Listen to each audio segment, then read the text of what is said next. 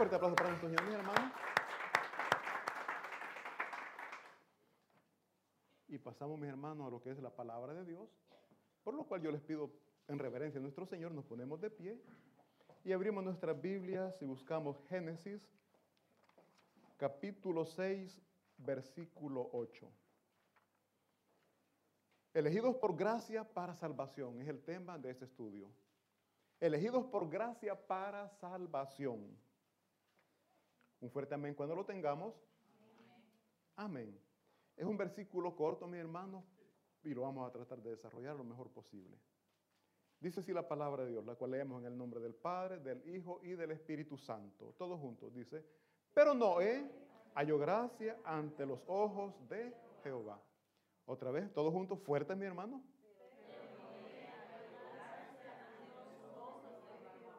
Oremos. Bendito Dios, Señor Padre, Dios bueno, por su bondad, Señor, venimos delante de usted clamando.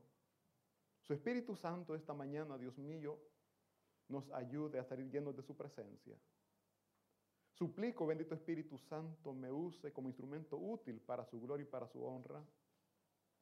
Ayúdeme, Señor, que de mi boca salga palabra de edificación, salga palabra de Ayuda a aquel que está necesitado en el Espíritu. Ruego, bendito Espíritu Santo, porque sea usted tocando los corazones, la mente de cada uno de mis hermanos aquí presentes, para que puedan, Dios mío, ellos remover todo aquello que les impide creer a su palabra. En el nombre de Cristo Jesús hacemos esta petición y decimos todos juntos, amén. Mis hermanos, se pueden sentar. Y como repito, el tema de este estudio es elegidos por gracia para salvación. Y en el versículo que acabamos de leer, mis hermanos, vemos que dice allí que Noé halló gracia ante los ojos de Jehová. ¿Y por qué dice que Noé halló gracia? Porque, mis hermanos, todos sabemos que todo lo que Dios creó era bueno. Dice Génesis en la creación que Dios hacía algo, dice que Siempre Dios veía que lo que, había él, hecho, que lo que él había hecho era bueno. Pero cuando el pecado entró a la humanidad, todo eso que Dios había creado excelente, el pecado vino y arruinó todo lo que Dios había hecho. Entonces decimos, que todo lo que Dios creó era bueno, y que antes de que el pecado entrara a la humanidad, todo estaba bien. Pero a causa del pecado que el hombre cometió, todo lo que era bueno se corrompió.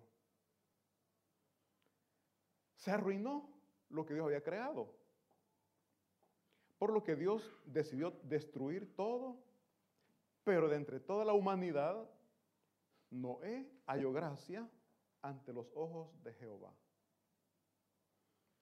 Mis hermanos, cuando ustedes, los que cocinan, voy a tocar este punto, ustedes hacen comidas buenas, buenísimas, ¿sí? ¿A cuánto les gusta cocinar frijolitos?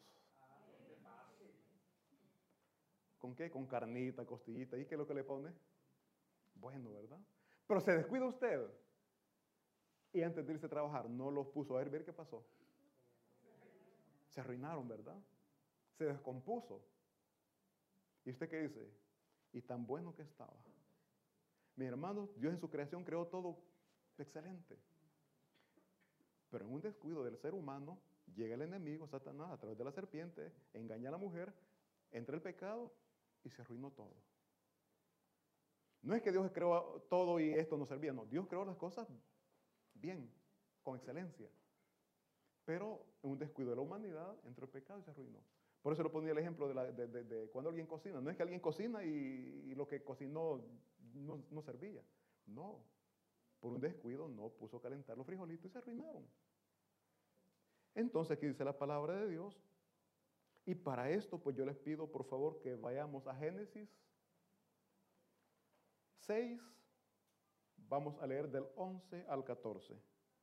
Atrásito, un versículo, un capítulo atrás. Eh, un versículo atrás, mejor dicho. Génesis 6, 11. Dice así la palabra de Dios. Y se corrompió la tierra, les decía, a causa del pecado. Dice, y se corrompió la tierra delante de Dios. Y estaba la tierra llena de... Dios no la creó llena de, de violencia, pero el pecado vino y provocó la violencia. Dice después, y miró Dios la tierra, y es aquí que estaba, ¿cómo estaba la tierra? Corrompida, porque toda carne había corrompido su camino sobre la tierra. Dice el versículo siguiente, dijo pues Dios a Noé, he decidido el fin de todo ser, porque la tierra está llena de violencia a causa de ellos. Y he aquí que yo los destruiré con la tierra. Versículo 14 dice, hazte un arca de madera de gofer, harás aposentos en el arca y la calafatearás con brea por dentro y por fuera. Mis hermanos, Dios, bueno, mi hermano, ¿puede proyectarme por favor el versículo 11? 6, 11. Fíjense que dice que la tierra se había corrompido a causa de la violencia que en el ser humano ya se estaba dando. Repito, corromper es, cuando algo se arruina, cuando algo, si algo, tiene algo, tiene algo valioso, algo precioso, algo que, le cuesta, pero esa situación se arruina. Vuelvo al tema de los frijoles. Cuando se arruinan esos, frijoles, ¿usted qué los hace? Esos frijolitos tan buenos, ¿qué los hace? Cuando se arruinan completamente ya no tienen solución, ¿verdad? Y si se los come, prepárese porque el estómago se le va. Mis hermanos, lo que se arruina se bota. No sirve. Aquí se le llama inmundicia a la basura, ¿verdad? Y dice la palabra de Dios que el ser humano no entrará, o el hombre no entrará, entrará no entrará al reino de los cielos por causa de la inmundicia. El pecado es inmundicia. Entonces, dice aquí la palabra de Dios, mi hermano, que la tierra se había corrompido y estaba llena de, de violencia, dice el versículo 12, por favor. Dice, y miró Dios la tierra. Fíjense que cuando dice aquí, y miró, yo pensé, ¿y por qué no escribió? Y vio Dios la tierra. Y estaba viendo, mis hermanos, que ver y mirar parece que es igual, pero hay una diferencia. Ver es como dar un vistazo. Vio y hasta ahí. Pero si usted mira, se detiene a ver qué es lo que está sucediendo. Ve los detalles que si usted solamente ve, no logra percatarse. Y aquí dice la palabra que Dios miró la tierra, o sea, se detuvo a ver lo que estaba pasando en la tierra. Y vio que la tierra se había arruinado, se había ya corrompido, se había llenado de violencia, dice la palabra de Dios. ¿Por qué? Porque el ser humano a causa del pecado se había corrompido. Y no había más solución que destruir eso que ya no estaba bien.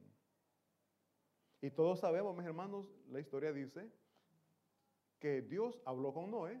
Ya veíamos el 8 que dice que Noé halló gracia ante los ojos de Jehová y le pidió que hiciera, que hiciera el arca.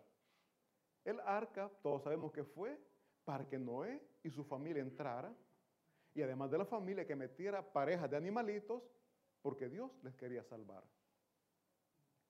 Pero antes de esto, ya vamos a ver en segunda de Pedro dice que Noé antes de entrar al arca anduvo pregonando, anduvo evangelizando, si le queremos decir así, anduvo hablando de la palabra de Dios, diciendo y pidiendo que se arrepintieran de pecado.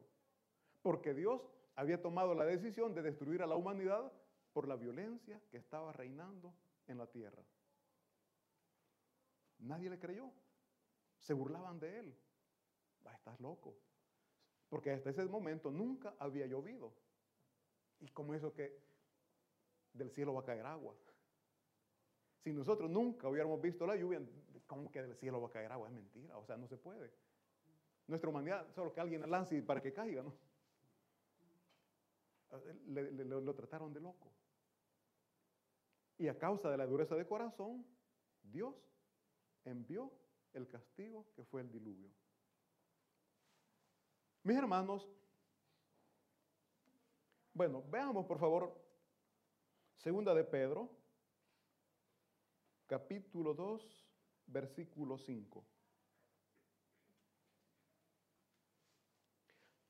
Aquí Pedro está narrando lo que Dios había hecho ya a causa del pecado, a causa de la incredulidad, a causa de la dureza del corazón del ser humano.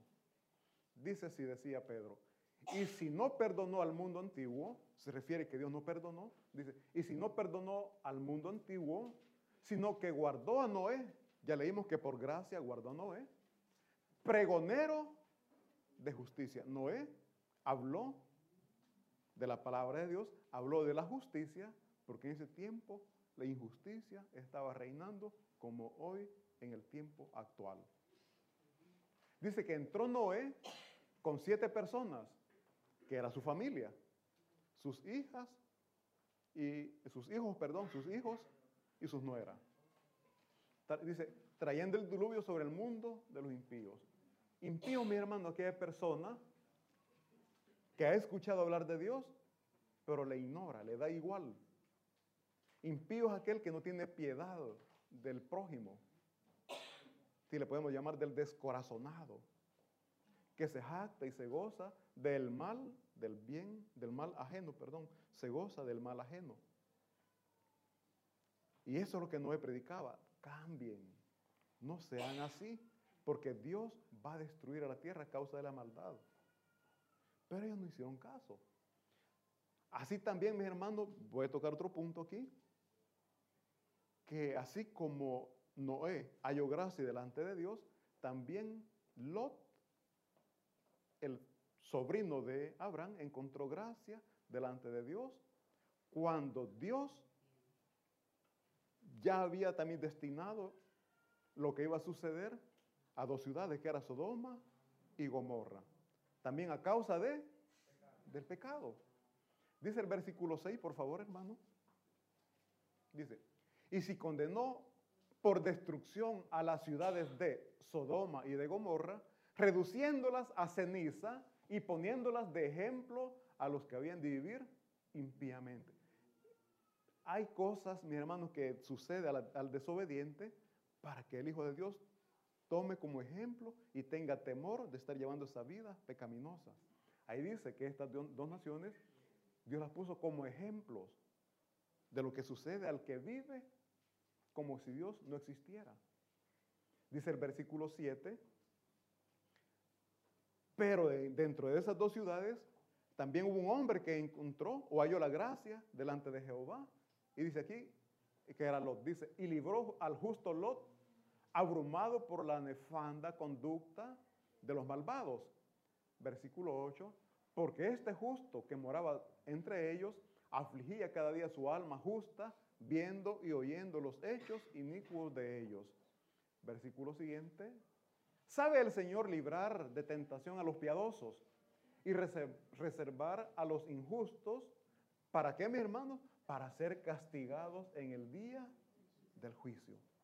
Aquel que se le habla de la palabra de Dios, a aquel que se le habla del Evangelio de Cristo Jesús y lo rechaza, va a recibir un castigo no porque Dios sea malo, porque Dios antes de mandar el castigo, manda el aviso para que se arrepientan de la maldad que está reinando en cada corazón. Mis hermanos, antes de que Dios destruyera la tierra por medio del diluvio, Dios envió a Noé para que trabajara, hiciera un arca y que pregonara la palabra de Dios para que aquel que se arrepintiera pudiera entrar también al arca. Pero por la dureza de corazón no creyeron y no entraron. Dice aquí también que Lot fue avisado y él 9. Veamos el 10, hermano, para continuar. Versículo 10 dice, y mayormente a aquellos que siguiendo la carne andan en concupiscencia e inmundicia. Aquí está hablando de los que ya conocen de Dios, pero les da igual. Dice, a los que sí, eh, siguiendo la carne andan en concupiscencia e inmundicia. ¿Qué dijimos que es inmundicia? Basura, ¿verdad? Nos apartamos del camino o del puesto donde Dios nos ha colocado dejamos lo santo, dejamos lo limpio y nos volvemos a la inmundicia. Preferimos vivir en el mundo de aquellas personas que no conocen a Dios. Dice inmundicia y despreciaron el señorío despreciaron el señorío, despreciaron el privilegio que Dios les daba de ser salvos, despreciaron el regalo de salvación que Dios estaba ofreciendo a través, en este caso, de Lot.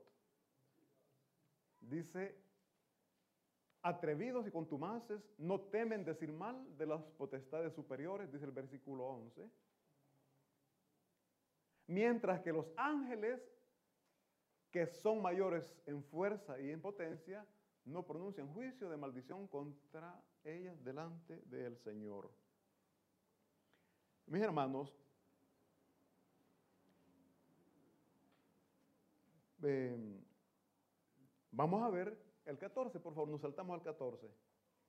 Vamos a ver, mis hermanos, cómo Lot cumplió con el mensaje que los ángeles le dijeron para que compartieran, para que dieran a conocer lo que Dios iba a hacer, pero también le estaba dando la salida para que estas personas no murieran. Eh, dice, que, dice la palabra de Dios que los ángeles le dijeron a Lot que hablara con sus familiares y le explicara lo que iba a suceder ahí. Lot habló con la familia, habló con la esposa, habló así también con las hijas y con los prometidos de sus hijas.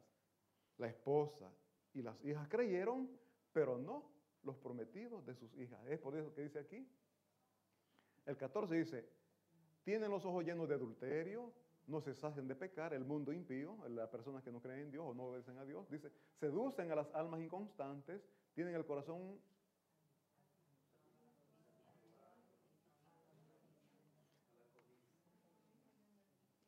Permítame que aquí yo me fui por otro lado. Es Génesis 19, hermano, perdone. Por eso es que no coincidía con lo que... Génesis 19, 12. Vamos a leer, a leer corrido. Génesis 19, 12 dice, aquí está hablando de los varones, de los ángeles que llegaron a salvar a Lot de la destrucción. Dice, y dijeron los varones a Lot, ¿Tienes aquí alguno más?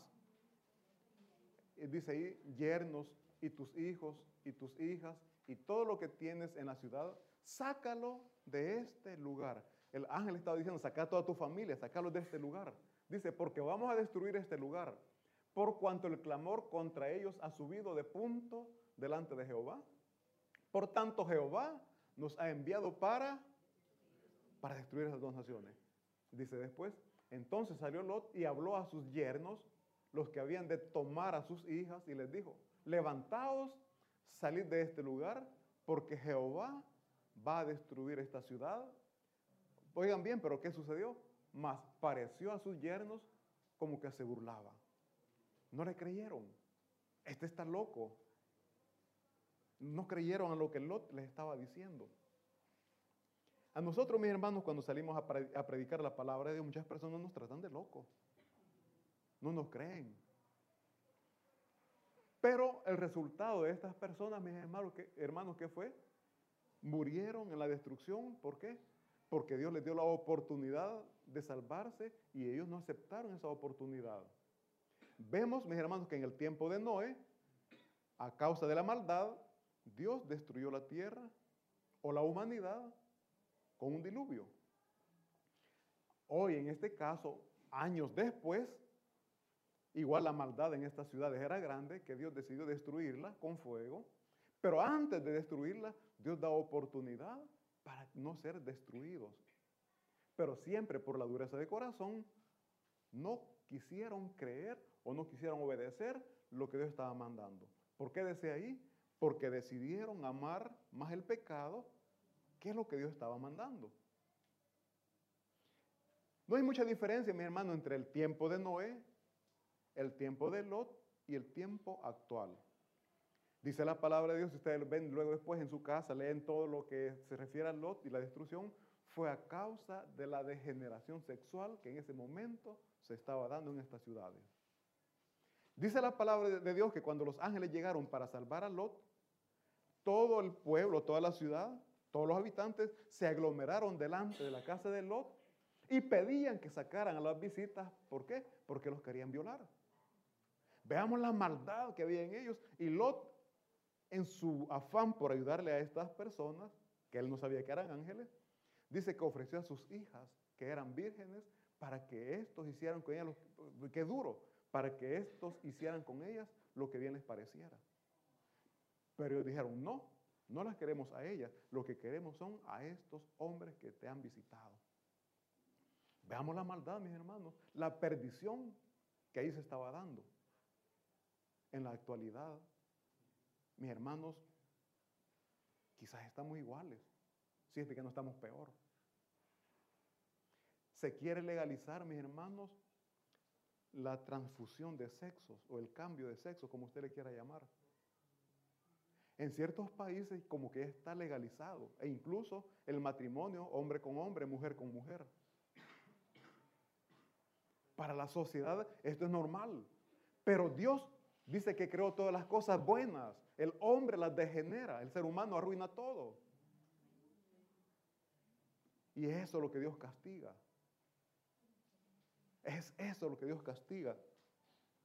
Entonces, mis hermanos, vemos que Dios nunca va a mandar un castigo sin antes mandar la salida o mandar la solución. ¿Por qué? Porque Dios ama la humanidad. Dios no quiere que nadie sea castigado.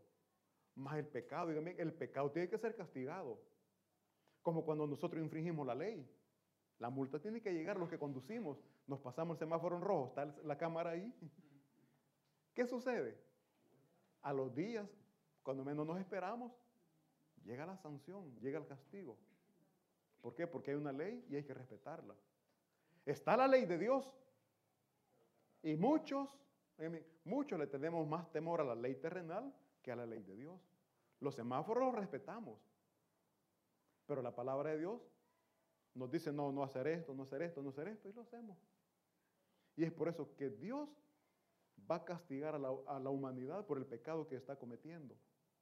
Pero algo tan bonito, mi hermano, que Jesucristo hizo y es que Él tomó nuestro lugar.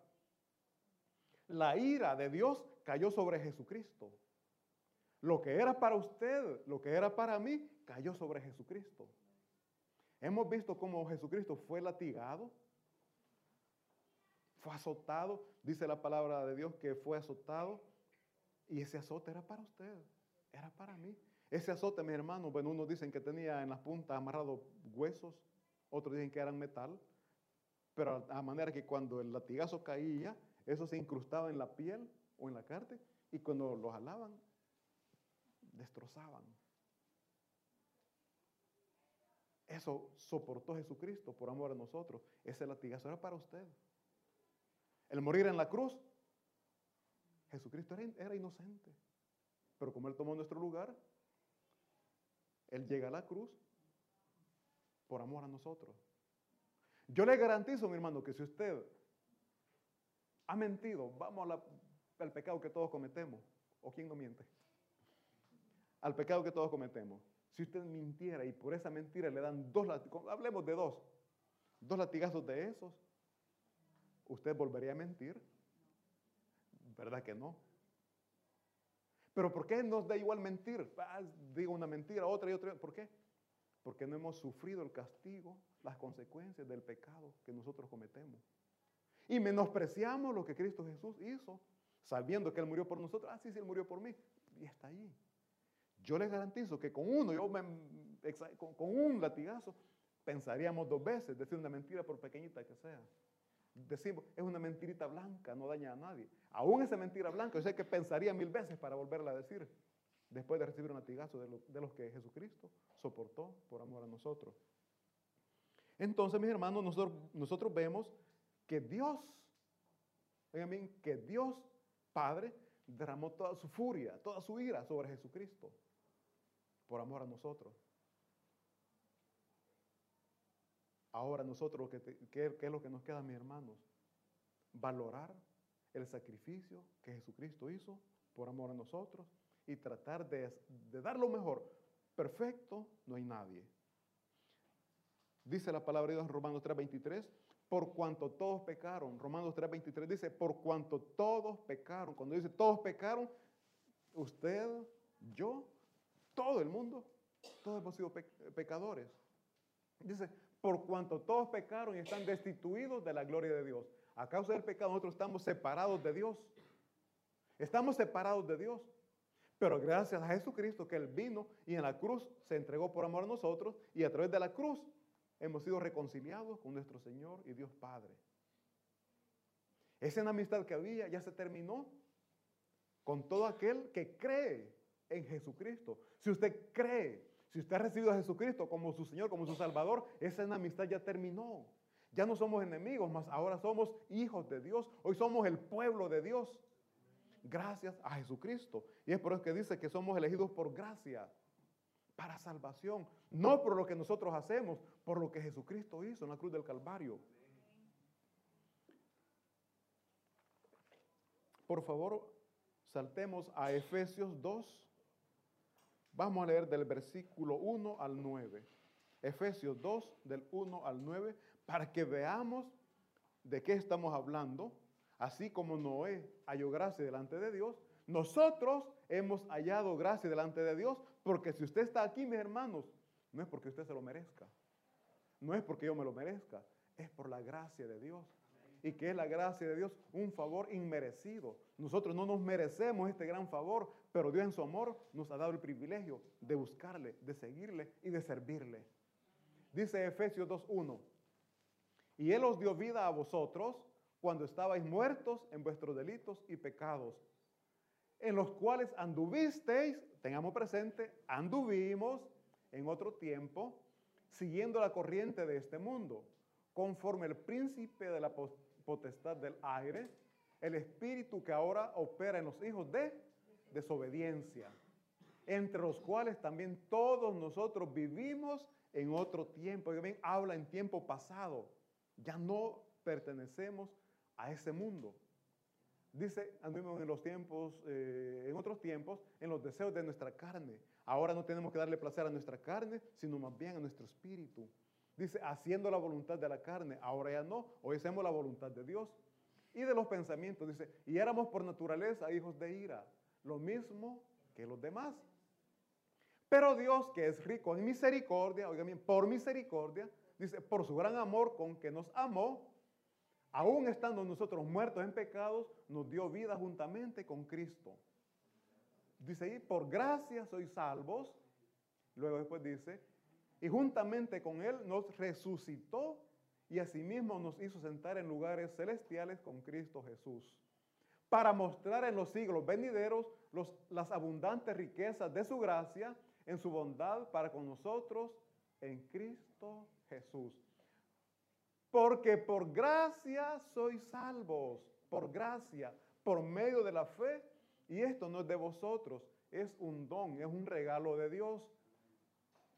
No por obras, no somos salvos por obras para que nadie se gloríe.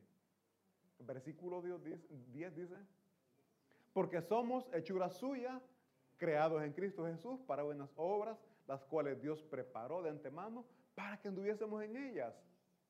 Versículo 11. Por tanto, acordaos de que en otro tiempo vosotros, los gentiles, en cuanto a la carne, eran llamados incircuncisos, incircuncisión por la llamada circuncisión hecha con mano en la carne. Mis hermanos, esto que hemos leído nos hace ver y entender lo que es la gracia. Si usted está aquí, mis hermanos, es por gracia. La gracia de Dios que ha tocado su vida. La gracia de Dios que ha tocado su corazón. Y usted no ha hecho, no, no, no ha tenido un corazón rebelde como veíamos que tuvo el pueblo en el tiempo de Noé, ni tampoco en el tiempo de Lot, ni aún en el tiempo actual, porque hay muchos allá afuera que rechazan la palabra de Dios. Allá afuera muchos creen que somos locos cuando hablamos del Evangelio de Dios. Pero usted, por la gracia de Dios, ha creído al Evangelio de Cristo Jesús y gracias a ese Evangelio usted ha alcanzado misericordia y tiene el perdón de Dios. Y si tiene el perdón de Dios, tiene la vida eterna al lado de nuestro Señor Jesucristo. Es eso lo que Cristo Jesús vino a hacer, a librarnos del pecado. Pero de, qué pecado nos ha librado? Por favor, Gálatas 5, 19, 21. Una pequeña parte de de lo que Cristo ha venido a salvarnos o de lo que nos quiere aún liberar si no hemos sido aún liberados. Dice, y manifiestas son las obras de la carne. Pongamos manifiestas son las obras del pecado, que son adulterio, fornicación, inmundicia, lascivia, idolatría, hechicería, enemistades, pleitos, celos, iras, contiendas, disensiones, herejías, envidias, homicidios, borracheras, orgías y cosas semejantes a estas, acerca de las cuales os amonesto, como ya los he dicho antes, que los que practican tales cosas no heredarán. Pero repito, esto éramos antes de que nosotros pudiéramos decir, creo en Jesucristo, que es mi Señor y Salvador. Eso éramos antes. Por favor, busquemos Corintios.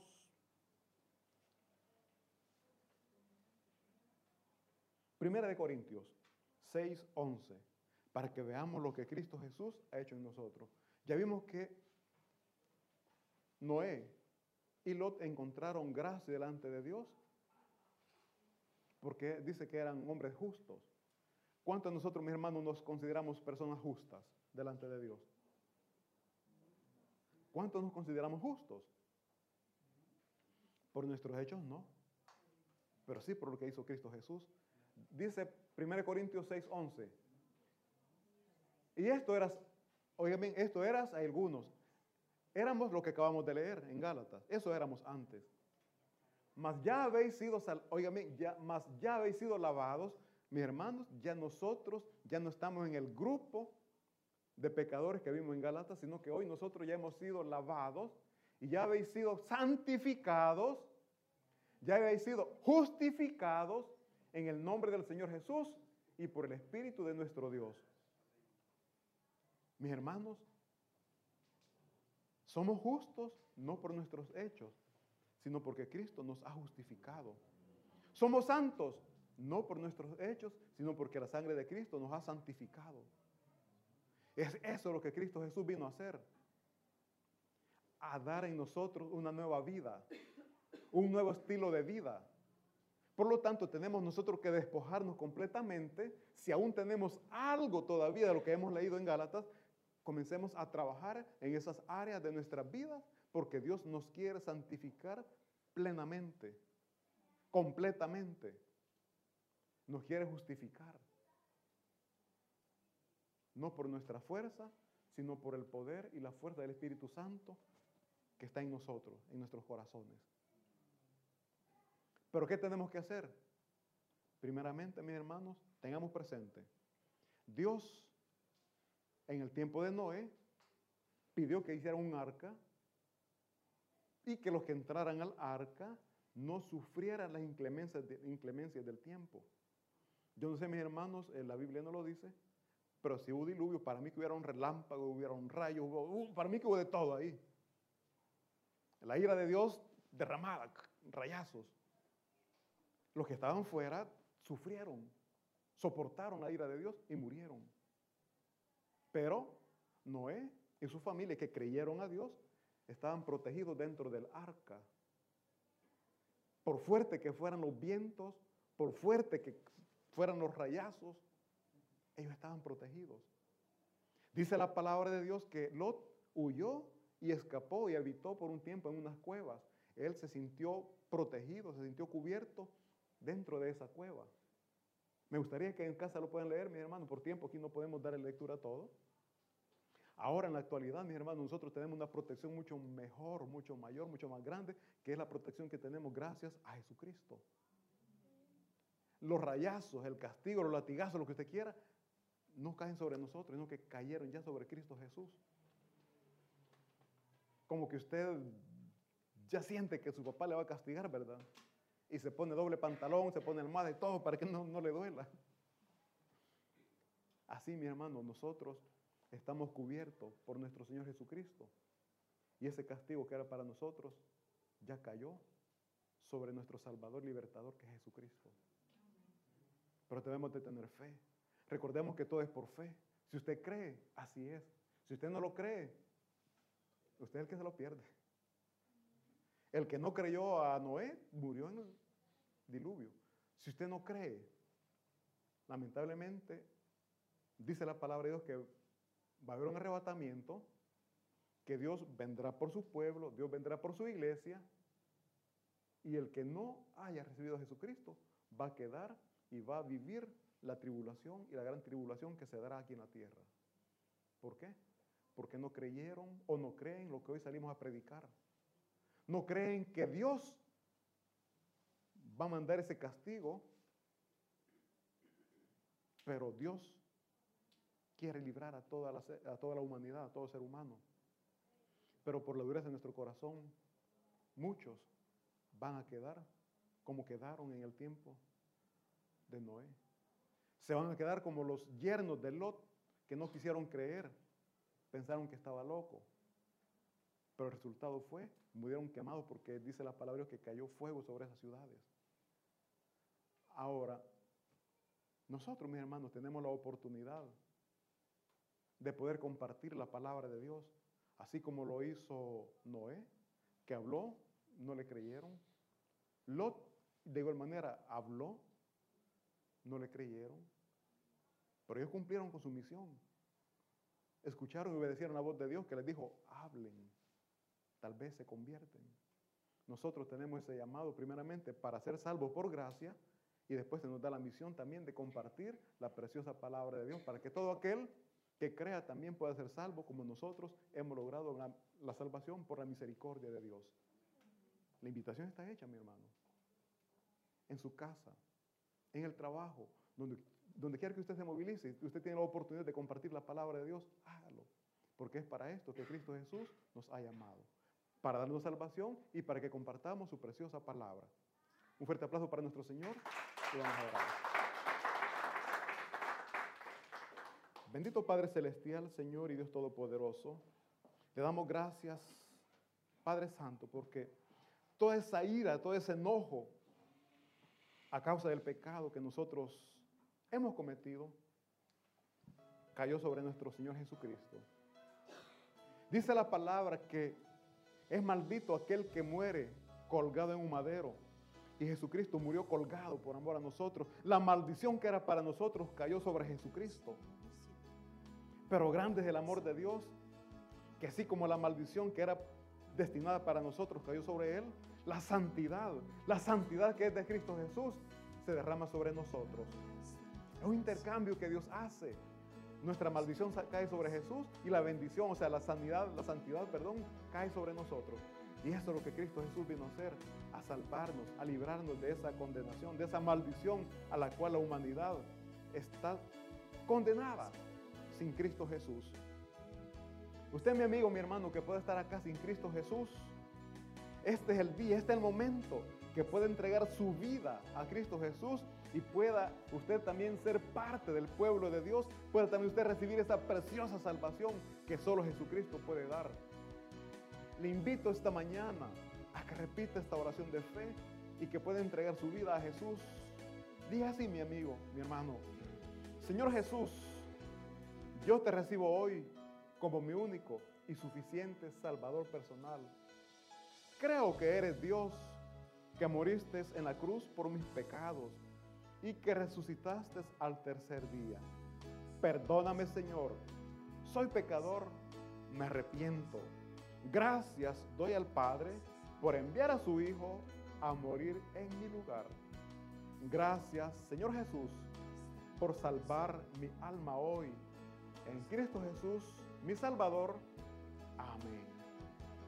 Padre Santo, Dios Todopoderoso, suplico por las peticiones que mis hermanos traen esta mañana delante de usted. Suplico, bendito Espíritu Santo, que se esté fortaleciéndoles. Aumente esa fe en sus corazones. Y aquel que no tiene fe, sea usted, por favor, poniendo esa fe en su corazón para que pueda creer en su palabra, para que pueda creer en usted y así también en sus promesas. Le damos gracias, bendito Dios. Damos gracias por las peticiones que usted ya ha escuchado y por las que usted nos responderá. Como también damos gracias por aquellas peticiones que usted, según su voluntad, no nos responderá, pero sabemos, Señor, que su voluntad es sagrada, que su voluntad es santa y nosotros la respetamos. Gracias damos en el nombre poderoso de Cristo Jesús. Amén y amén. Mis hermanos, por favor, nos ponemos de pie y nos despedimos cantando esta preciosa alabanza con la cual declaramos que tenemos un Dios incomparable.